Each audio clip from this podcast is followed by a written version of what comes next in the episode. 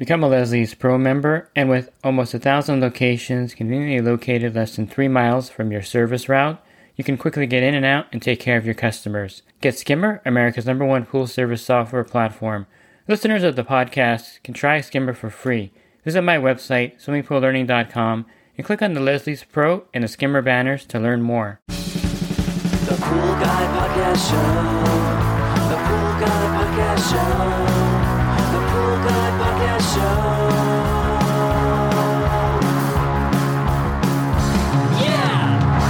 Hi, welcome to the Pool Guy Podcast Show. In this episode, I'm going to talk to you about pool service, pool professionals, and when the law gets involved. And this is something that could happen to you. It's happened to many. And there are a lot of things that kind of cross over into the legal realm. And I'll go over some of these for you here today in this podcast. Pool Service Pro. Open a Leslie's Wholesale account today and receive wholesale pricing on products you use every day. Leslie's Pool Supply offers convenient locations that are open seven days a week. Another great benefit of opening a Leslie's Wholesale account is Leslie's Referral Program. Get referred to a customer looking for weekly pool service. Save time and money and grow your pool service route and become a Leslie's Pro. One thing that you should know when you do pool service, and I know this mainly because of my run-ins with various people from the city, but in most cases, in most cities, the code enforcement has the same authority as a peace officer or police officer, and you have to be really careful when you deal with the code enforcement in any city. They have the right to walk into the backyard of a customer's home, believe it or not. You know, this is something that I was at one of my stops one time, and there was someone doing a, they were reglazing their counters. They have a lot of, they had a lot of counters in the backyard that had some glaze on it. They were taking it off, power washing it off, and it was like a built-in barbecue patio area. And the code enforcement person walked back there. I was cleaning the pool at the time, and they said, "Hey, what's all this stuff going into the street?" And then they were, you know, talking to the people that were power washing the glaze off the counter, and they were writing them a ticket for a violation of, you know, chemicals going into the street. The guy was pretty livid, the contractor. And from my experience, I know that he was actually arguing with, the, you know, technically arguing with a police officer at that point, and it was really ugly. But they walked in the backyard, and the homeowner came out and they said, you know, you have no right to walk in the backyard. And they said they had jurisdiction over anything in the city. It was a big mess, and this could happen to you as well, because one of the biggest things they look for is stuff going into the street or the drains. And one of the things in my area in particular that the code enforcement is keeping an eye out, or there's actually two things in particular. One is draining a pool into the street, especially if it's green, and the other one is getting diatomaceous earth into the drains or the sewer system. And believe it or not, both of these instances can get you a big fine with the city. In fact, draining a green pool and getting diatomaceous earth on some jurisdictions in some areas can be as high as ten thousand dollars. And it's one of those things where, you know, you are doing your job, you're trying to do everything you're supposed to do, and you may not even know that this rule's on the books until they come there and they enforce it. And of course, this varies by state, region, city, but in California, in my county, Los Angeles County, in most of the cities, you cannot get diatomaceous earth into the street, and this water goes into the storm drain system. And I'll read you the exact wording from Los Angeles County. It says, Los Angeles County Flood Control District ordinance prohibits the discharge of any material into a storm drain that will impair the quality of the water flowing therein. This would include the dumping of gray water and other household wastewater into the street, where it will eventually flow into the storm drain. Additionally, Los Angeles County Plumbing Code specifically prohibits the discharge of gray water into any storm drain, and it gives you a place where you can report it. And believe me, people will call in if there's a lot of water running down the street. And there's, if there's diatomaceous earth in the street, people just don't like it, and they'll call the city right away, and they'll get code enforcement out there. And I was cleaning a filter one time. It was on a hill, and, you know, some of the D E probably ran down the street, but I was at the top of the hill. And then I saw the code enforcement officer driving around looking for the source, and luckily they didn't spot me or see me. You know, I kind of dodged a bullet there, but, you know, I knew that probably a neighbor called, and, you know, it's a big no-no in California, at least, to have that happen. I know parts of Texas also, they don't like you draining stuff into the the uh, sewer because, or, or into the street, I should say, because I had a person in Houston that was cited by the code enforcement for draining a pool into the street. So again, check with your local city, but bottom line, I think, is to try to be as careful as you can and get nothing into the the street that's coming from the customer's pool. Sometimes it's unavoidable, but a lot of times you can prevent it. And when I do my D filters, I'll usually wash them off into the grass. The diatomaceous earth doesn't really have any effect on the grass. And so what I'll do is I'll take the D filter and I'll hose off the grids just into a grassy area so that I know nothing's going to run off into the street. And that's kind of the safest way to do that. If you're draining a green pool, it's actually illegal in my city to do that. So you have to turn it back to blue first. And then they don't want you draining it into the street. You should drain it into a sewer line directly. How do you find the sewer line? Usually you can find it. It's by the kitchen area in the backyard. Sometimes it's in the garage itself. There's a cap on there. You should be able to find the sewer line. The customer should know where the sewer drain line is on their property. And if they can't find it, then you're just going to have to search around for it. And sometimes you, sometimes it's buried in the bushes, but you should be draining it directly into the sewer so you're not draining any kind of green pool or blue pool into the street in your city. One thing that's happening here also, and this is because there was a pool pro in Hemet, California, where he was storing chemicals and it caused a major chemical explosion or fire. They had to evacuate the neighborhood. It was in the news about a year or so ago, and it was a big thing that happened. So a lot of times they want you, if you have a business, to get a permit to store stuff on your property. And they're running into this problem in some counties where they're actually looking over the fence to see, you know, what you're storing there and checking if you're a pool pro and you have like, you know, ten cases of acid and ten cases of chlorine stored back there. You could get in trouble. And, and so even in my city, they want you to have a, if you have a business license and you have a business working out of your house, they want you to have a permit or they want to inspect where you store everything. Now it's kind of like Big Brother, and they're kind of watching everyone now because of this particular incident that happened. But some people just don't store things properly. I understand that. I don't really think the government should be getting involved, but that's just me, and the city shouldn't be getting involved. But that may be something you run into in your city. If you're running your business out of your house, they may really enforce that, and they may prevent you from storing anything on your property. So you're going to have to get a separate place to store your chemicals. And if you live in an H O A community and you park your work truck in front, you may run into problems because some of them have restrictions on running a business out of your house. Now, this is specifically for someone like doing haircutting or maybe tax returns and they're coming to your house all the time. But there may be restrictions on storing a trailer in your front yard with chemicals in it, or even your work vehicle. If it's a certain size vehicle, there may be restrictions in an H O A. So just be really aware when you're buying a house, if you're going to move into a community or an H O A, which I really would recommend against ever moving into an H O A community. I'm in one right now. I'm actually the president of mine. There's a lot of crazy people, you know, all over the place, but they seem to kind of gravitate towards communities with an H O A. And I would say if you're running a business or pool service, get a house outside somewhere where there's no one watching over you and, you know, where the community can't get involved and stop you from doing your business.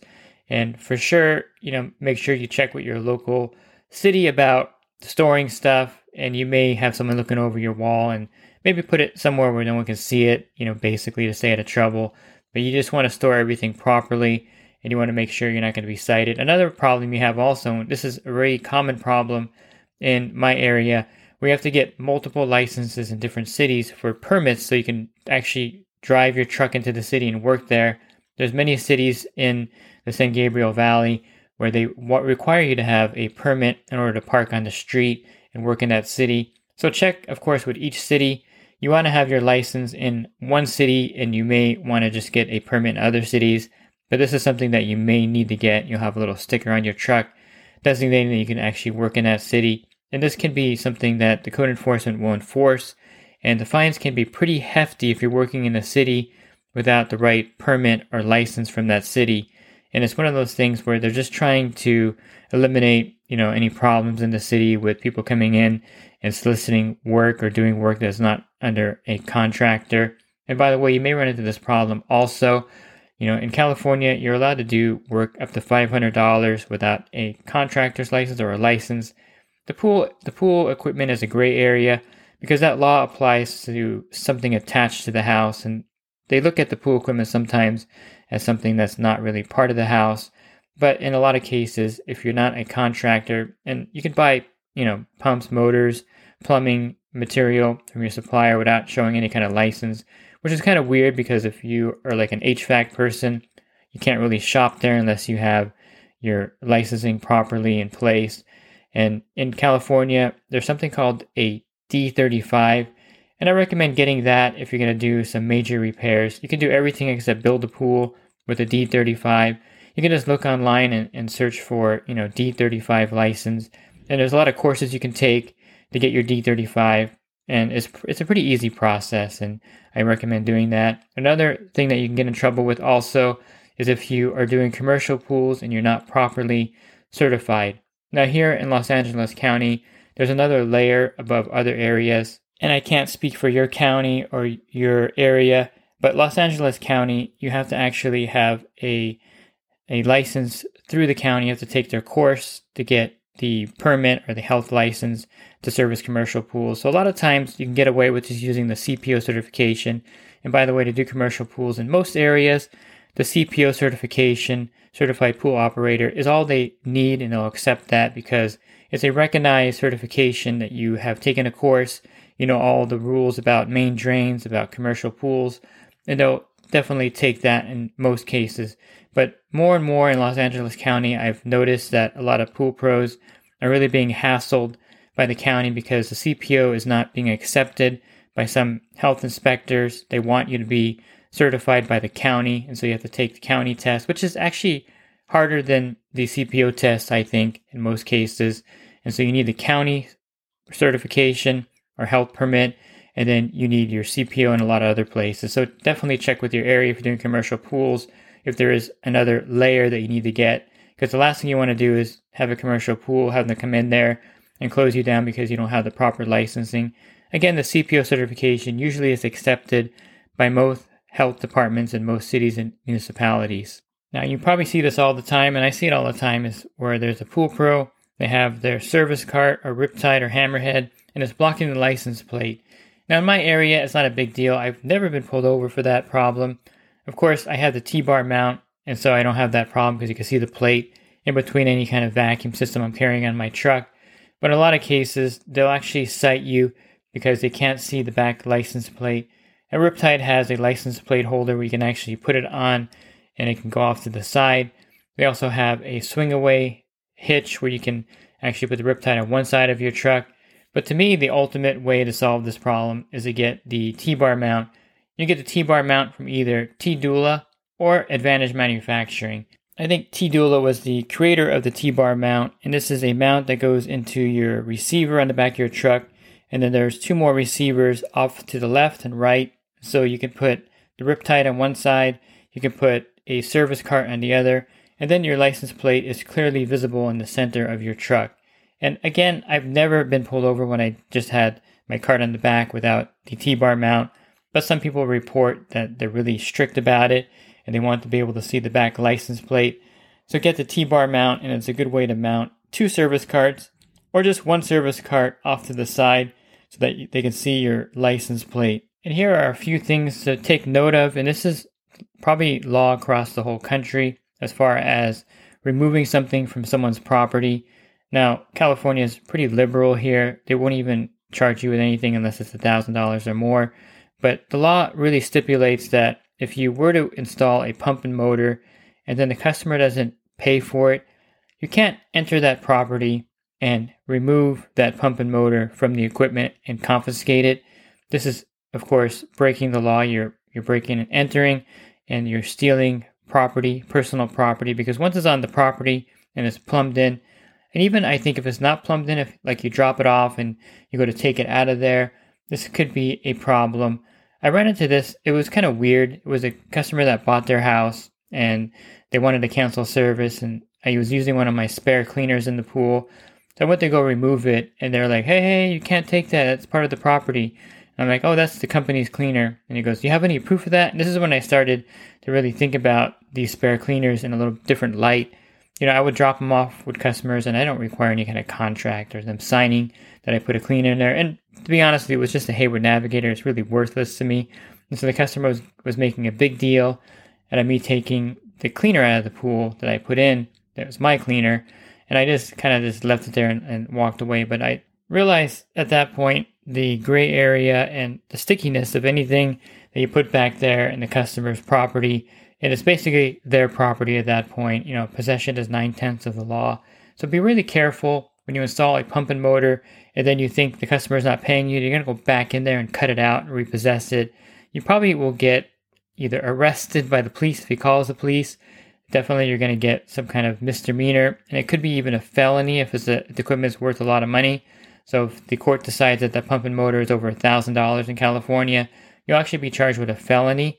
So anything that's put into the customer's pool, you really can't repossess it and take back without, you know, running into some gray legal areas. And, and not sometimes not so gray, but some of it I think is kind of gray where it's like, hey, it's your your item at their property. But again, just be really careful with any kind of gray areas where you put something there, or if the customer didn't pay you, never repossess the equipment because you're going to get into a lot of trouble. And this is something that I know someone who did this and they got into big, big, big trouble with the local authorities. And then the last thing you want to make sure you have in order is proper insurance. Of course, you want to have general liability insurance, and you can get that through the S P P A dot com. The S P P A dot com is definitely a great liability insurance company. This will protect you from any kind of mistakes you make out there, or if someone accuses you of doing something you didn't do, this liability insurance will protect you. But you want to make sure you have the proper vehicle insurance. Some areas will require you to have commercial insurance because you're doing actual work with your truck, you have chemicals. Some commercial insurance will cover spills. Now I know that the, the S P P A dot com, if you go there, you're going to see that they do cover chemical spills there. But you want to make sure that in your area that you're servicing, that they're not requiring commercial insurance, or if they are, if they are requiring commercial insurance. Now, in my area, some people you talk to say, yes, you need commercial insurance. Uh, some people say you don't. Some areas are very strict about it. Commercial insurance is a little more expensive because, of course, you're insuring your business truck. And it's also a great idea to have that if you have employees driving company trucks. But in some cases, you, it may not be required, but it's a good idea to have it so that you're protected. So one thing that you should talk to your insurance agent, if you have Farmers or State Farm or Allstate, they can have a commercial insurance policy set up for you and that will protect you. One thing that you probably want to get, and this is outside the whole realm of this whole talk, is maybe an umbrella policy. If you're a business owner or if you have, you know, anyone using your vehicles, your family members, an umbrella insurance policy will give you, you know, two million dollars over for liability, what you're paying on your insurance already, what you're getting from your insurance already. So if you have auto insurance and the injury is five hundred thousand dollars, umbrella insurance will give you another million on top of that. It's definitely worth it. It's, it's like six hundred dollars or, or so a year, but it'll protect you and give you some extended liability. But then, of course, in hand in hand, you want to have general liability insurance so that if you run into any problems out there, you're covered in that realm. But it's always a good idea to have an umbrella policy also, especially in case there's an auto accident and something severe happens. You have the extra million dollars coverage. And again, check with your insurance agent. If indeed you do need commercial insurance for your vehicle, it's a little bit more expensive than your standard policy. In some cases, it's very expensive. So check with your insurance company to make sure you have that. Because if you're in an accident, you don't have commercial insurance, and the other party were to take action against you, that could be a big problem for you, especially if there's chemical spills. You don't have general liability insurance that will cover the chemical spill or commercial insurance that will cover the cleanup, you can get in big trouble with the city and county as well. Now that I've scared everyone straight after listening to this podcast, or scared everyone to death, I think I'll end here before it gets even more depressing. But those are the things that I've noticed over the years and some run-ins you could have with the code enforcement of the city and with the law enforcement of the city. Looking for other podcasts I recorded, you can find those on my website, swimming pool learning dot com. Click on the podcast banner, and then a drop-down menu of over thirteen hundred podcasts will appear there for you. And if you're interested in the coaching program that I offer, you can learn more at pool guy coaching dot com. Thanks for listening to this podcast. Have a great rest of your week, and God bless. Real quick, if you're not using pool service software, try Skimmer free for thirty days at getskimmer backslash poolguy. Again, that's getskimmer backslash poolguy. Skimmer, everything you need to run your pool service business all in one app.